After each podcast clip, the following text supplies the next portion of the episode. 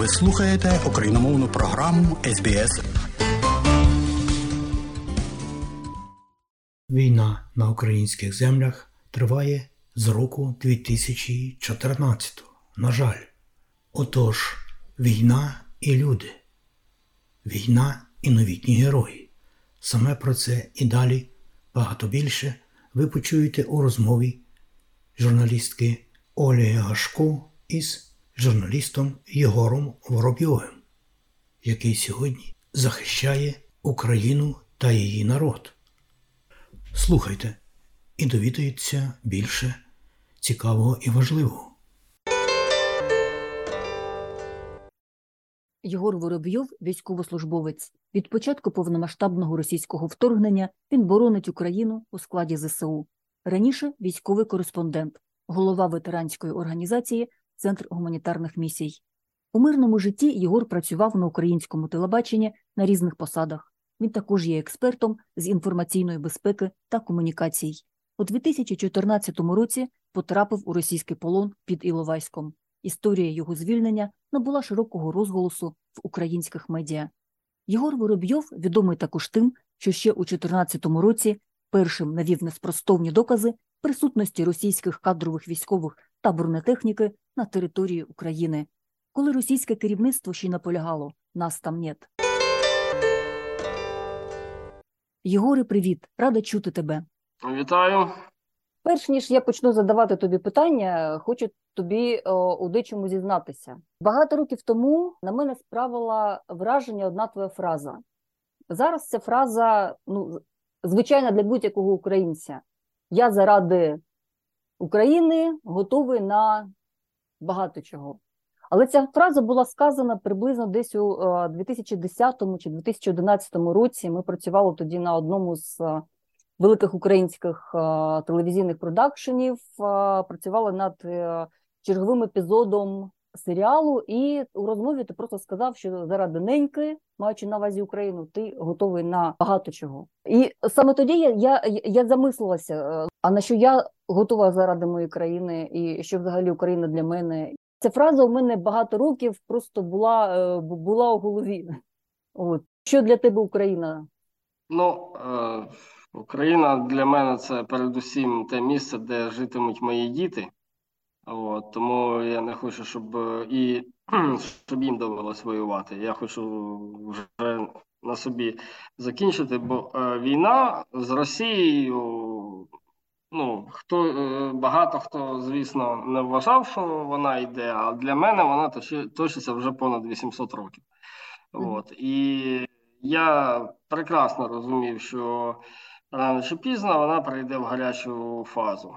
У 2013 році на телеканалі Белсат я тоді виступав в прямому ефірі. Я сказав, що буде два варіанти закінчення майдану або Янукович здасть, ну або Янукович нас задавить, або він здасться, і тоді на нас е, війною піде Росія. Всі тоді так, як це може бути? Та ні, ні, ні. Ну, бачимо, що маємо, то маємо. І якби те, що буде повномасштабний наступ, в принципі, я е, знав, якби ще до Нового року, там за кілька місяців, ну, через там певні особливості свого бізнесу.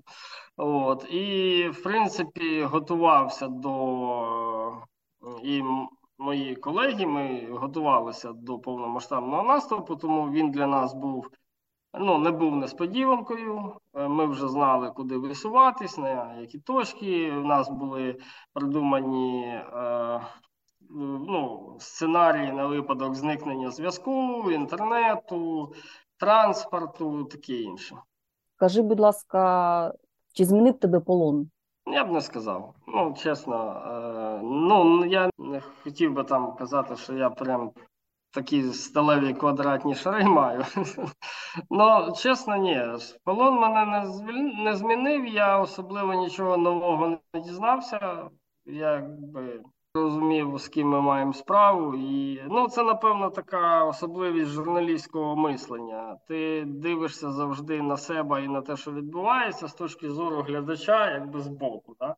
От, Тому це якось для психіки простіше. От. А наскільки відрізняється потрапити у полон тоді, у 2014 році, і зараз? І а, коли наш військовий потрапляє а, у російський полон, а, ну, які у нього взагалі шанси повернутися живим і там відносно здоровим? Ну, тоді була така градація у них. Найгірше вони ставились до добровольчих підрозділів, типу Дніпро 1 Донбас, там, ну, до добровольців. Потім трошки краще, але майже так же до журналістів і волонтерів, бо це теж вони добровільно, і через е, журналістів взагалі війна почалась, як вони казали. От. І е, найкраще вони ставилися до, ну, до військових, до Збройних сил України, бо е, в них така йшла думка, що там всіх насильно мобілізували, вони, в принципі, і воювати не хотіли. От. Тому така градація була. Мгм. Зараз е, ну, такого немає. Зараз вони до всіх однаково негативно ставляться. І якщо раніше можна було якось е, через командир на командир е, вирішити питання обміну, то зараз е, питання е, е, полонених це вже питання політичне, і Росія, як ну, такий вже терорист з досвідом, вона використовує полонених як валюту, аби досягти своїх терористичних цілей. От. е, Ну, Росія давно наплювала на всі конвенції можливі, тому Угу. Можеш порівняти, у яких умовах утримуються наші у росіян, і в яких умовах утримуються російські полонені у нас? ну, у нас вони утримуються по стандарту Мгм. відповідно до всіх е, е, конвенцій. Ну, в СІЗО сидять. Якби. Просто в СІЗО. Там, ну, тут таке, як пощастить, куди попадеш. Можеш сидіти в ямі, можеш сидіти в СІЗО, можеш сидіти е, там ще де завгодно. Ну, тобто, лотерея. У мене друг, от з березня минулого року в полоні, досі не знаємо, де знаходиться. Руслан Аруджев, е, Угу. журналіст теж. Він е, в складі 24-ї механізованої бригади потрапив в полон. Теж невідомо. Наче як десь в Ростові, а де, ну. От таке у мене питання. Російські ліберали зараз кажуть там у всіх своїх медіа і вважають своїх так званих мобіків такими самими жертвами режиму, е, як і українців, яких вони власне вбивають. Що ти, е, Єгор, бачиш? Скажи, будь ласка, чи є вони жертвами ці люди?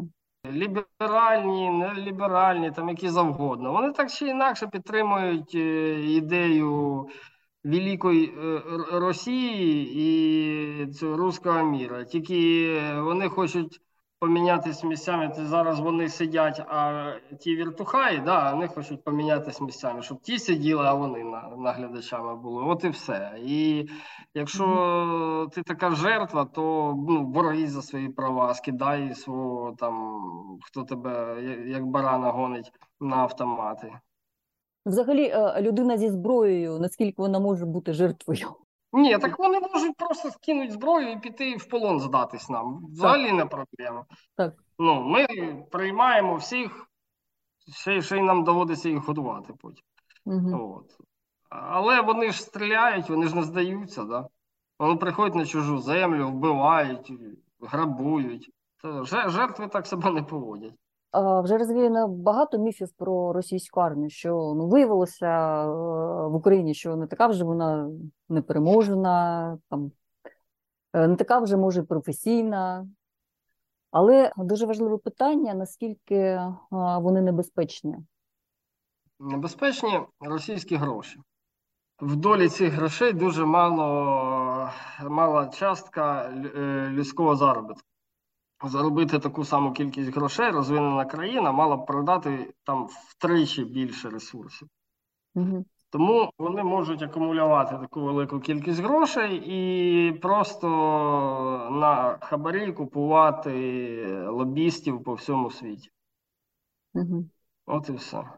І це біда, якби е, це велика перевага таких е, диктаторських країн над е, демократичними країнами. Тому що демократія, вона ну, дорого коштує для держави, і в управлінні держави приймає участь багато людей. От. А в диктатурі населення для диктатора нічого не коштує. Да? І е, диктатор може акумулювати вели, величезні кошти. І править він одноосібно. Тому в нього якби спро- спрощена можливість для маневрів, е, на відміну від е, демократичних країн. Ну, о, як ти вважаєш, наскільки працюють санкції? В принципі, е, хотілося б завжди більше. Да?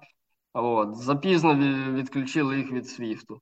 Е, зараз ми бачимо, що незважаючи на всі санкції, вони можуть е, отримувати озброєння як з Китаю, там, так і з е, Ірану, з, Гру, з Грузією. От дивно, да? в Грузії теж керівництво країни забуло про 2008 рік і зараз заграє з Росією, і е, неодноразово були факти, коли через Грузію поставляли різні підсанкційні товари в Росію. Тому ну, хотілося б більш жорстоких, звичайно, санкцій, але більш ми бачимо, що е, санкції, які є, вони вже діють, і ну, слава Богу. Що Україні потрібно для перемоги? Більше зброї. Бо от банально нашому підрозділу там треба певні речі, да, і начебто і країні стільки всього дають, а нам не вистачає дуже багато чого. І от е, зараз нам треба проводити певні заходи, да, яких всі очікують. А в нас поки що немає банально фінансового і матеріально-технічного ресурсу. Добре. Е, е, Яким ти бачиш майбутнє України? Насправді дуже хотілося б, щоб е, оця величезна махіна, яка складається з от такисенької Московської області і купи різних е, країн, які затягнуті були просто в одне щось таке велике і незрозуміле, щоб воно все нарешті розвалилось, роз'єдналось по окремим країнам. Ну, От. І більше ми в житті ніколи не чули про Росію. І тоді будемо нормально розвиватися, жити так, як ми, в принципі, жили до цього. Нам треба, щоб е, ну, патріотизму навчили. Угу. Просто навчили, тому що Савок він зруйнував повністю всі, ну, якби е, самоідентичність в людях. От. Нам треба зрозуміти, що ми українці, що ми розмовляємо українською мовою, і це не щось прям капець. Це просто ну так має бути, так у всьому світі. Кожна е, нація розмовляє своєю Так, мовою, да? так. якщо це не колонія. Добре, є ще, ще одне питання. Ти е, не так давно одружився, прямо Так. під час війни. Скажи, будь ласка, ти знайшов своє кохання всупереч війні чи завдяки війні? Ну, скажімо так, ми знайомі були дуже давно, от з е, коханою, і якось так дружили, дружили, дружили. А потім, от е, вона була за кордоном, е, і от повернулась, ми зустрілись, випили чаю і зрозуміли, що ми, коротше, більше не можемо просто дружити. От, що ми, в принципі, любимо одне одного. Супер. Дуже вітаю тебе із цим. Дякую. Дуже дякую тобі за розмову. Слава Україні! Героям слава. В ефірі СБС Ukrainian був Єгор Воробйов, військовослужбовець. Розмову записала Ольга Гашко.